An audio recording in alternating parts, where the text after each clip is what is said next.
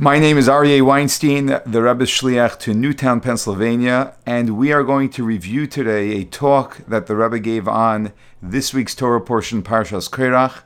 This Shabbos coincides with the Rebbe's Yahrzeit Gimel Tammuz, so it's a, a, a special week to be learning the teachings of the Rebbe. As the Rebbe teaches us, this is the way to connect to him by learning his teachings. This talk is a fabulous talk where we can see that the truth of the Torah actually remains relevant at any time, any place, anywhere. And as you will be able to uh, associate on your own how this talk, which the Rebbe gave many years ago, is relevant to what's going on in the world today in a most significant way. It, it, the background of the talk is based on the story of the, this week's Torah portion, where a gentleman by the name of Korach, who was a tremendous and enormous Torah scholar, a prophet, a man who was also fabulously wealthy, and a man of status, as he was from the tribe of Levi, a first cousin to Moshe and Aaron, contests the appointment of Aaron the high priest Moshe appoints Aaron as the high priest, his brother. Moshe appoints his brother Aaron as the high priest. Of course, that appointment was by divine instruction. And Korach contests it. And he also contests all leadership, saying that all Jewish people are holy and there should be equality amongst the Jewish people. Everyone is a holy person equally. There shouldn't be status amongst the Jewish people. Um, and in his um, great effort to uh, champion equality, what we discover is that he actually creates one of the d- most divisive moments amongst the Jewish people in the, d- during our time in the desert, which is a fascinating irony, which is what the Rebbe is going to analyze. The uh, end result of the story is that uh, Korach has two gentlemen by the name of Dasan and Aviram, well-known troublemakers throughout our time, um, our, our first uh, uh, period of time in the desert until they're going to be killed in this week's Torah portion. They join him, and then Korach gets another 250 elite members of the Sanhedrin, of the High Court. Uh, of the Jewish court system to support him. And what ends up happening is that Korach, Dasan, and Aviram and their families get swallowed up as the earth opens up and swallows them alive and the other 250 men who uh, brought incense, which Moses told them to do if they want to test who the true high priest is. He said, You can all bring incense with the high priest. We know that incense was a service that only the high priest was supposed to uh, officiate, and we'll see who God turns to. And the 250 men did this. They went along with this. They chose to do this understanding the risk. And in fact, the, the fire um, consumed each one of them, and they all passed away um, by a divine fire. Um, killing them. So, this is the background of the story and the story background of what we're going to be um, discussing. And the Rebbe begins the discussion by asking a question, um, as the Rebbe classically does, where we know that when God brings consequence, or if you will, punishment to someone for a wrongdoing that they've done, we know that the consequence is always um, in direct measure to what they've done wrong. So if you look at what they've done wrong and you look at the consequence, you'll see an association between the two. What is the association between the 250 men um, who are bringing this ketoris offering, this incense offering, and them being killed by a fire? And what is the association between the uh, Korach and Dasan and Aviram contesting the leadership of the high priest and leadership in general to the fact that they get swallowed up in the ground. What connection is there between the two?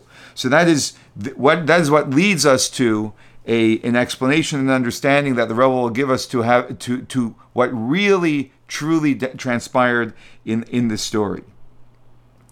And there are different explanations given to the association between the punishment and what these individuals had done wrong.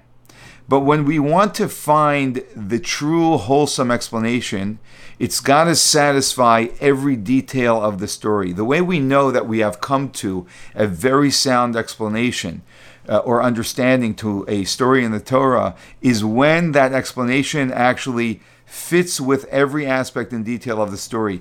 This is something that the Rebbe masterfully does repeatedly in talk after talk, where he explains a story to in a manner in which it begins to explain many details in the story which otherwise are hard to understand. And this is something that he's going to do here as well.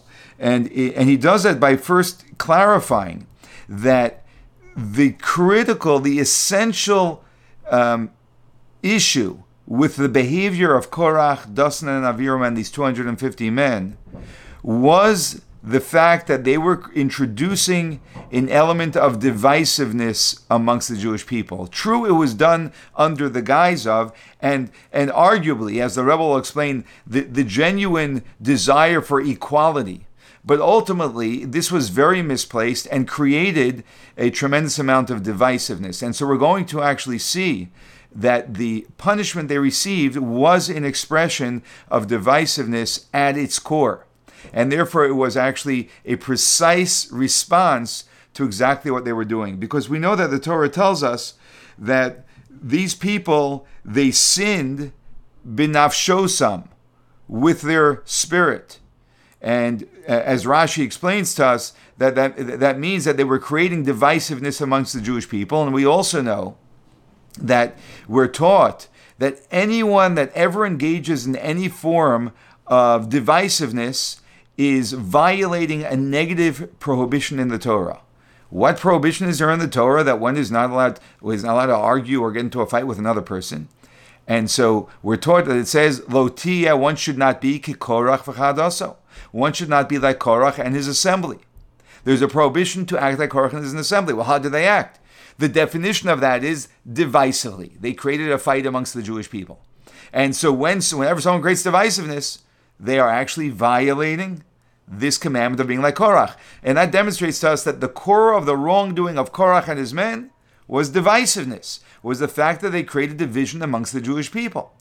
And, and so here we see what the, the root of their wrongdoing was. And so we need to see how the idea of someone uh, of, of someone dying through a divine fire coming and consuming their soul or someone and someone being swallowed up by the ground is actually an expression of a, a, a very deep expression of what divisive, divisiveness really is all about.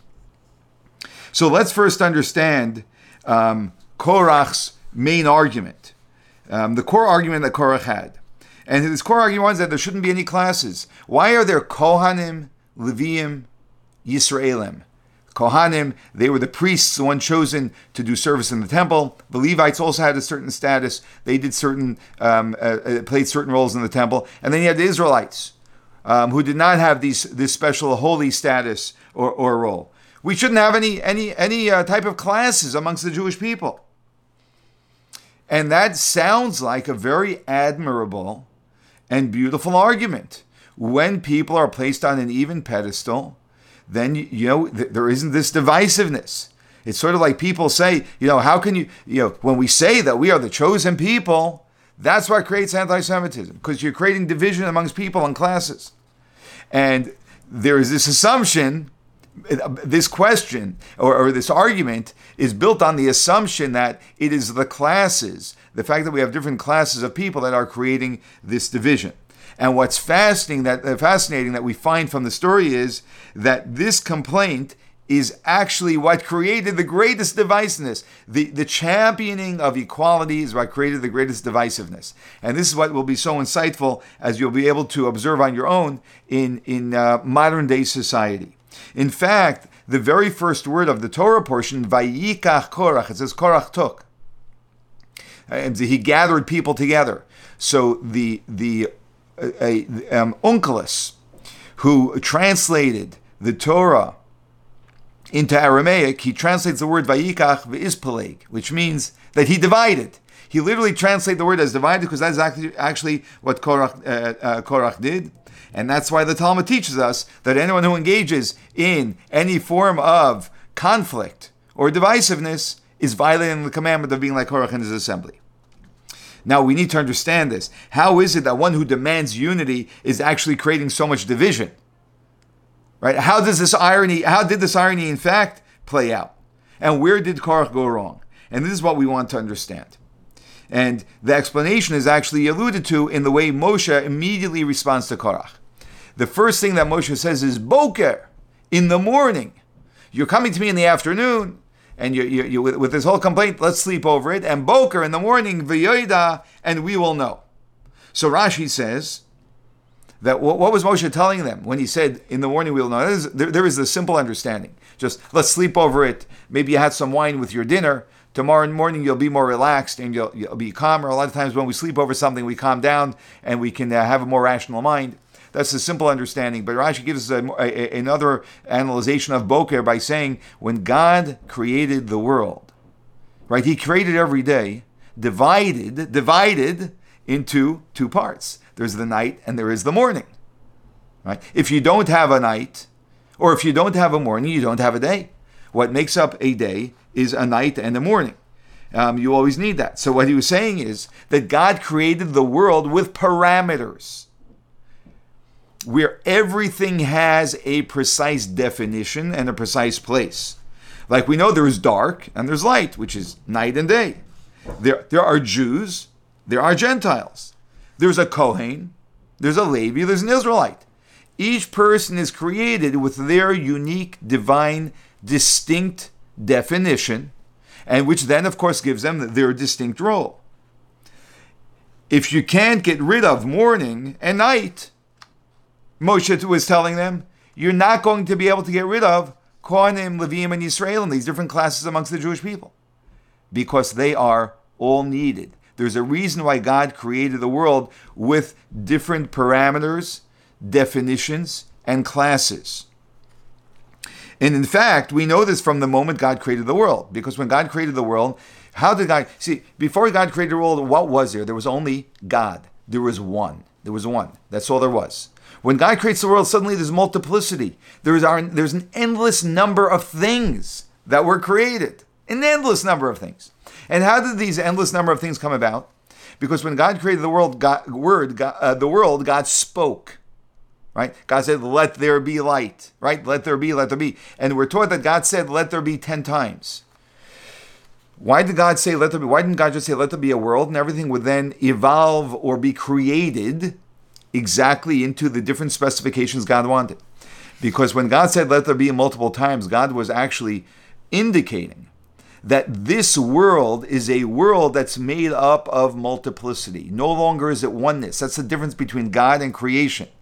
God is one, but creation is multiplicity. It's made up of an endless number of things, and every single thing has a different statement, so to speak, which creates it, a different energy and then it shows up in physical form in its own very unique, defined way the way it looks, the size that it is, the, the amount of energy it has within it, etc., etc. This is fundamental in understanding how God created the world. And this makes every single creation distinct from another. So just, day, just as day and night create a day, creation reaches its completion when each creation fulfills its distinct purpose.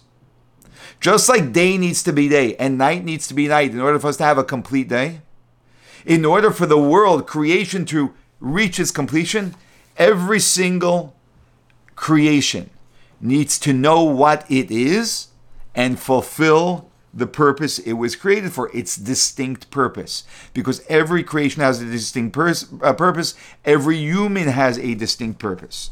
There is nothing God created in this world which is for nothing, just because. There's nothing extra in the world. God is very precise. And that's the reason why when one person attempts to fulfill another's purpose in creation, what they're doing is they are creating confusion and interference in the entire order of creation. So when I try to be you or you try to be me, we have a big problem. It's not just a personal issue, which it is that we are not fulfilling our purpose, but we are actually affecting the entirety of creation. because every single cre- creation needs to be the expression of what it was created for. And this all was expressed by the fact that God created the world with 10 utterances. So now once we understand once we understand this, we understand Moshe is giving them a message. And the message is that God created everything distinct. There isn't equality. God didn't create the world with equality because he wants everything to fulfill a unique purpose, not the same purpose. Now, just as God created these, these distinctions in the world as we know it, you know, the physical world as we know it, God also created these parameters and distinctions within the holiness as it presides in the world as we know it. You know, holiness in our world is holiness that has been filtered to a level that it can it can show up in our physical world and it shows up as well in certain levels, distinctions, and parameters. For example, we're taught that there are in Israel, we know Israel is called the Holy Land because Israel is holier, which means it has a greater divine presence than any other land in the world. Within the land of Israel, there are 10 levels of holiness, depending on where in Israel one is. There are 10 levels of holiness that exist. So we see that actually um, you know, uh, uh, Hasidic philosophy teaches us uh, um, that there are three primary dimensions that are experienced in our physical world. And those dimensions are time, space, and, if you will, spirit, consciousness, or the soul of man.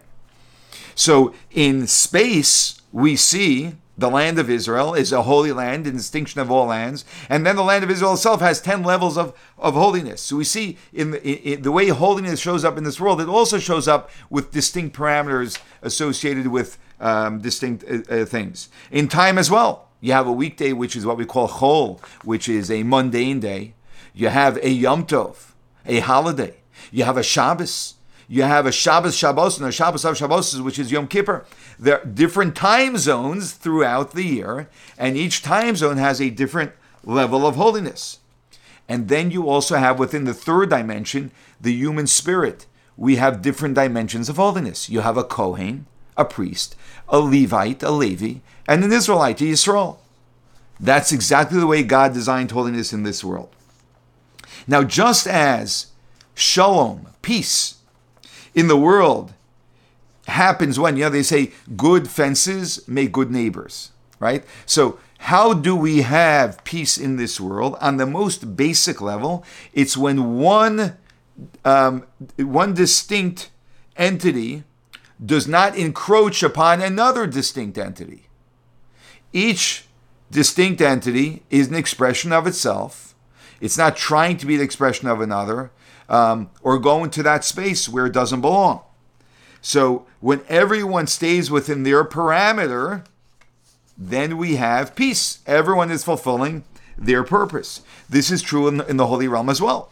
When a Kohen is a Kohen and does what a Kohen should do, and a Levi is a Levi does what a Levi should do, and an Israelite is an Israelite and does what an Israelite should do, then we have conformity. Everyone's everyone's doing their thing and everyone's in peace together.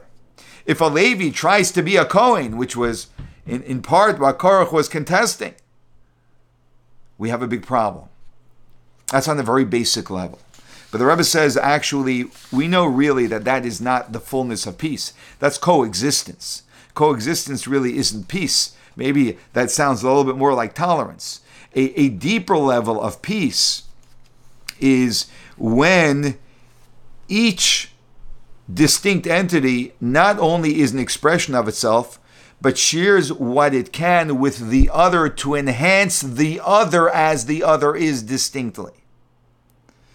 So when we serve each other to assist each other with whatever it is that we have to offer to enhance the other, then we are actually creating peace. We're working together. And and and and uh, we see that also spiritually. Like we know that Shabbos, one of the themes, the ideas of Shabbos is that Shabbos blesses.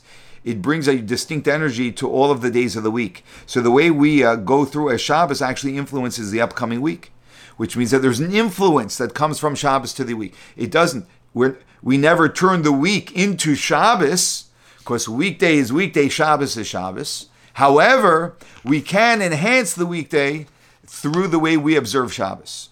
Likewise, Shabbos gets enhanced by the weekday, as, as we're taught that if someone uh, makes effort before Shabbos, they have what to eat on Shabbos.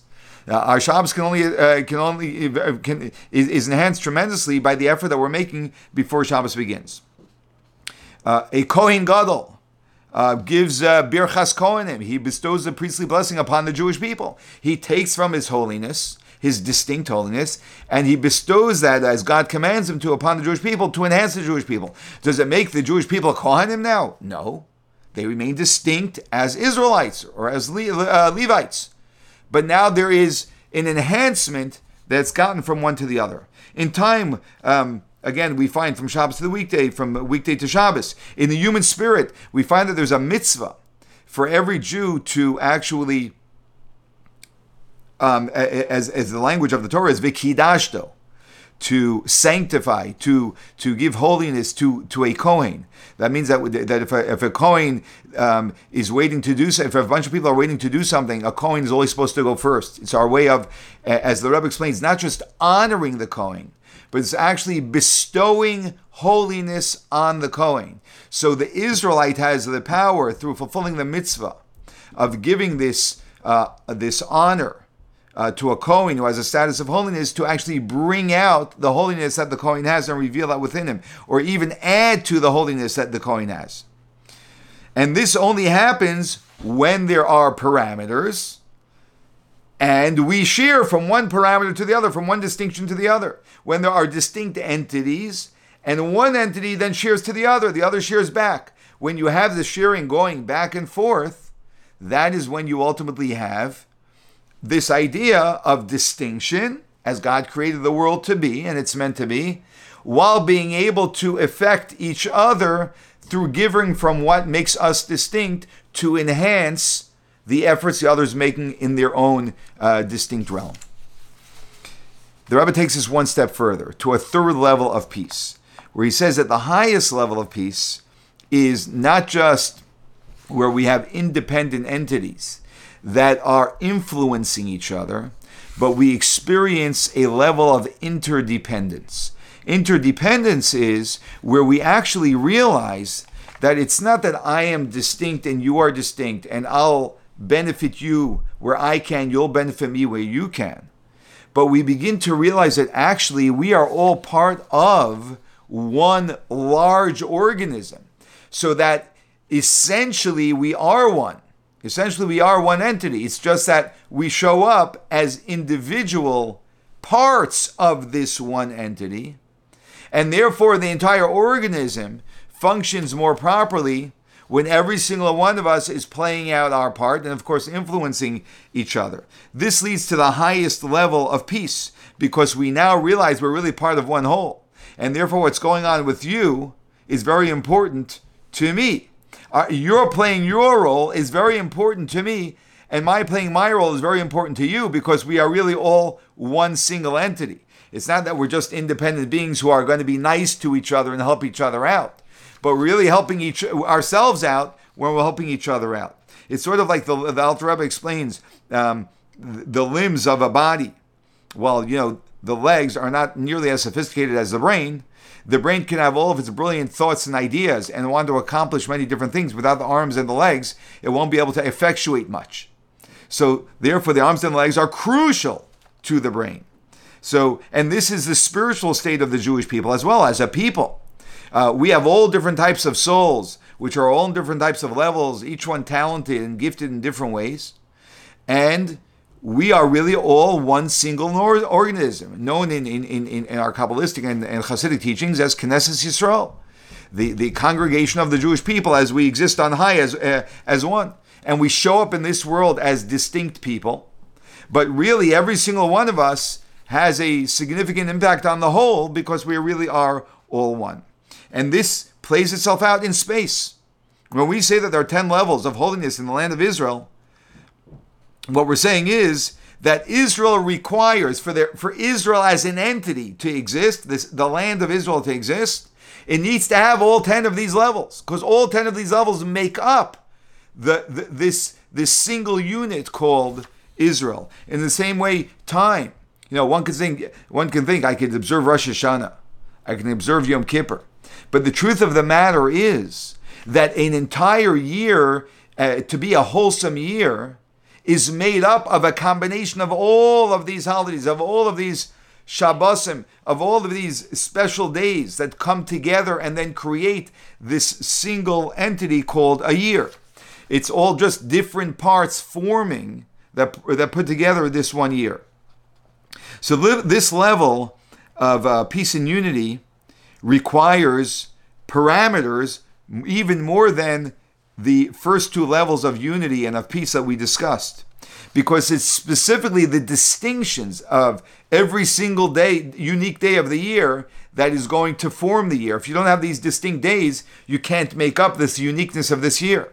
If you don't have the, these distinct classes amongst the Jewish people, you can't make up the Jewish people. Even though you can't have a Jewish people without the Kohen, the Levi, and the Israelite, without these three classes, you need these three classes to make up what the Jewish people are. So, the way we experience in this world, every general body, whether it's a year, whether it's the Jewish people, whether it's a land of Israel, is by it being made up by its uh, of its distinct par- distinct parts, and all of those parts knowing that I am a part of a greater whole. And therefore, there is a tremendous uh, interchange of interdependence that goes on between every single part. And these three levels of, um, uh, of, of peace that we just discussed, the first one being just coexisting side by side, that you be you and I be me, and then that one influence the other. So I can I can assist you with my advantage. You can assist me with your advantage in fulfilling each um, our distinct roles, and then understanding that there's an interdependence. Actually, we are all one. We're just different parts of this one single organism or one single entity. So these different levels of shalom um, only exist came into existence in creation. Once God created the world with the ten utterances. But God, prior to creating the world, what was there? There was just one. You know what? There wasn't peace. There was no peace. You know why there was no peace? Because peace only exists when you have more than one thing. There are two things that have to be peaceful between each other. But when there's just God, there isn't even shalom. There's no peace. There's just one. Um, and God, on rare occasion, actually even shows this oneness of pre creation, which is really an expression of the essence of God in the world. When does God show this? Well, we know this. God shows us in the dimension of space in the Holy of Holies, the, the holiest space in the universe, which was the innermost sanctum of the Beis Hamikdash of the temple, which is called the Kodesh Hakadoshim, the Holy of Holies. Over there, we know that there was an experience which defied possibility that existed at every moment in the Holy of Holies. And just briefly, that was that the ark in the uh, in the Holy of Holies was a particular um, dimension, and if you measure it from one wall to one to from one wall of the Holy of Holies to the ark, and from the other wall to the ark, and then the space of the ark, you would get a total of ten amos, a measurement of ten amos. And at the very same time, if you measured from one wall directly to the other wall, you would get a measurement of 10 amos without the space of the ark. This defies logic. And that's because it, it, was, it was an experience of the infinite oneness of God, um, which otherwise, which completely defies logic. There's no way to explain that. Um, defies all any type of parameters, as we are discussing uh, uh, of universal parameters, uh, the way the world was created. And in, it was in that space that God expressed this unique oneness that defies any parameters. That was in space. In, in, in spirit or in time, the day that God expresses his oneness is on Yom Kippur, which is the reason why Yom Kippur is referred to as Achas in the Torah. It's referred to as Achas Bashana, one in the year. Why is it referred to as one? Because God shows shows up on a level of oneness where there is no division anymore. And there's much to be said about this, but that's not for this talk. And and lastly, in spirit, who is the one unique person, the Kohen Gadol Echad, the one Kohen, the one high priest, the high priest. Um, he was a, also a person who in some way was an expression of this oneness that actually is way beyond the universe as we know it, where, where the universe is made up of parameters. And when these three um, expressions of oneness in, in these three um, um, different dimensions all come together, you have something very powerful, and that's what happens on Yom Kippur. Um, it brings a touch of absolute unity into every Jew. But here's the here's the point. The point is that a person cannot live in this physical world and experience that oneness and live with it on a day-to-day basis. Because God specifically designed this world with parameters and limitations and definition for every single existence and creation. That is the purpose of this world that we live within the confines of these parameters, of these distinctions, and then express the purpose of this unique distinction God made me to be. And when we all do that together, that's when we when we bring the world to its um, ultimate uh, purpose. And this is now, based on all of this, we can now understand Korach's big mistake. You see, the, the, the, the Midrash says that Korach was a pikachaya. He was a, he was a brilliant man. He was he was a genius, brilliant man, and he fell in his foolishness.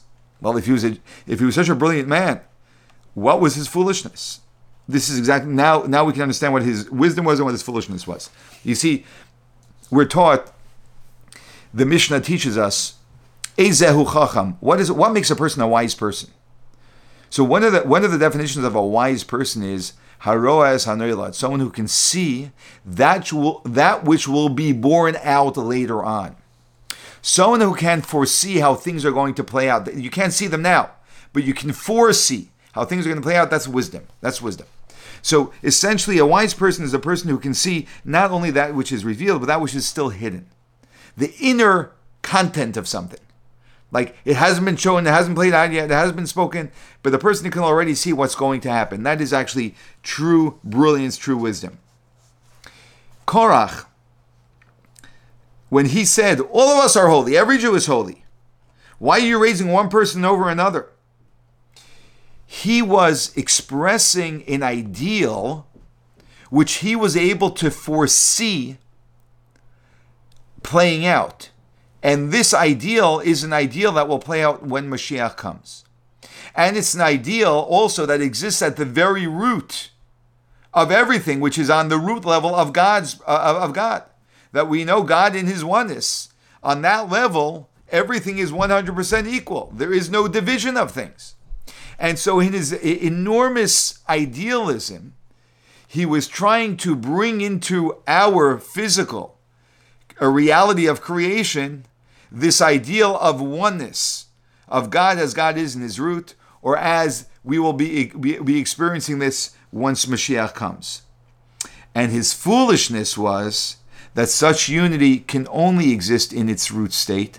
It cannot exist in our world of paradigms.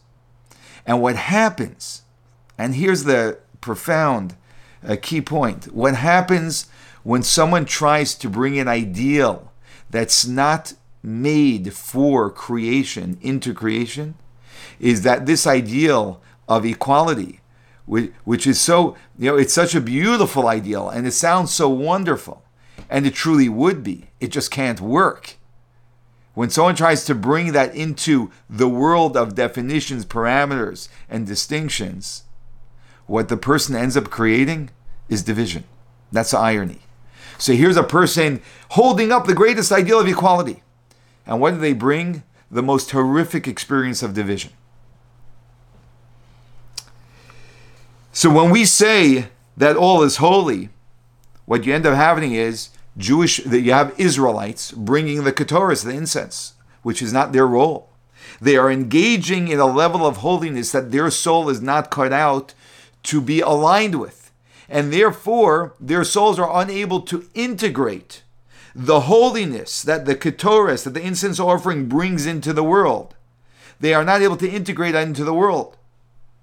And what happens when, when, when, when their soul engages in an activity that they're not aligned with is it creates destruction. Their souls cannot handle that exposure because they're not designed for that exposure. They have a distinct role, and that's not their distinct role. And what happens is their souls expire. a fire comes and burns their souls. And so their, their, their divine spark, their divine soul, uh, gets elevated to the next world and no longer can continue its mission in this world. What does this do?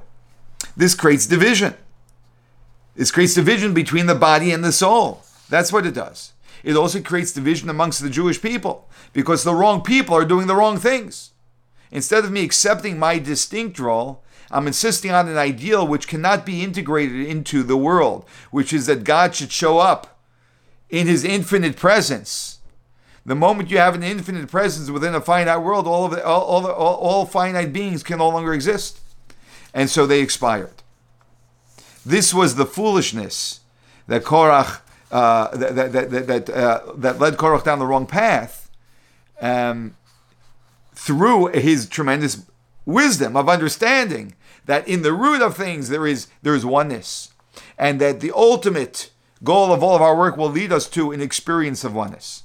But as we are in this world of creation, there is no way that we can experience this oneness. We have to work within the confines of the limitations that uh, and, and definitions that God created in the world. And now we can understand how these punishments were a measure for measure. And this is a, a more subtle idea. So we have to pay close attention to this. Burning of something is generally an elevation of the matter. When, when something gets burned, there's a fire that burns something, then most of that matter gets elevated into smoke. And that's why smoke actually moves up, fire actually uh, moves up. Um, the more refined part of that matter actually gets elevated. The least refined of the matter actually stays down as ash. Um, and in the very same way, when these 250 men brought the incense, which they were not supposed to bring, what happened was their soul, that which is the higher part of themselves, ascended on high and was no longer able to continue fulfilling its mission in this world. When Korach um, and Dasan and Aviram and, and their families um, were swallowed up by the earth, uh, what happened with, with them is that they descended, their coarseness descended into the ground. Because what also happens when a person, um, when a person does not fulfill the will of God, so what happens is that the energy, the divine energy that we have invested within us, within our bodies to live, um, is then used by negative forces for negative things. So this energy that was endowed to us, invested within us, is now being captured by negativity, and negativity is now being empowered because it has more energy for it to be able to express itself in negative ways. And that's a dissension. So the energy of the soul, the soul ascended on a high, and the divine energy that enlivens the body was now swallowed into the ground. It's expression of it descended into klipa, into negativity. What does that ultimately create when you have a schism between body and soul, which is uh, essentially death? That's the ultimate division. That's the last thing any human being wants. So these two punishments were the expression of the ultimate division that one can experience. Why did they experience? Why did? Why were these two punishments an expression of division? Because that was actually the wrongdoing of Korach and Dasan and Aviram these 250 men that they were creating division amongst the Jewish people. And while idealistically it sounded very noble, it was actually um, uh, terribly wrong. And because even though it sounded very noble to champion equality, it, that level of equality in this world doesn't work. It actually leads to division. So what's the lesson that we learned from all this? We learned some a powerful lesson from this. The powerful lesson from this is that when the Torah teaches us distinctions and parameters, what the Torah is actually teaching us are the parameters and distinctions that will lead to peace in this world. When we take away these distinctions and parameters, we are actually going to create more division in the world, more hostility, more problems amongst people than peace. And that's why when the Torah tells us that there are guidelines um, be, between um, men and women, when we follow those guidelines, which show up in many different levels. They show up both between a husband and a wife. When a husband and a wife are permitted um, to, uh, to be intimate, and when they aren't, it shows up uh, between a, a man with a woman who he's not married to, and the guidelines the Torah teaches us in creating a space between the two, so that each one stands within their space, and there isn't the violation of the two.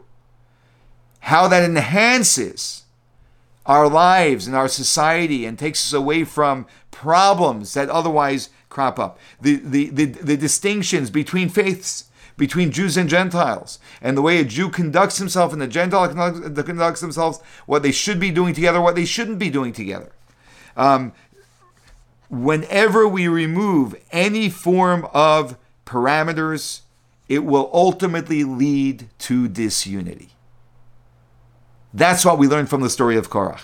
It's like fire and water. You put fire and water together, one of them is going to destroy the other. They can't coexist. However, if you put water into a pot and you put fire under the pot, then the fire and the water can both exist beautifully together. There needs to be a separation.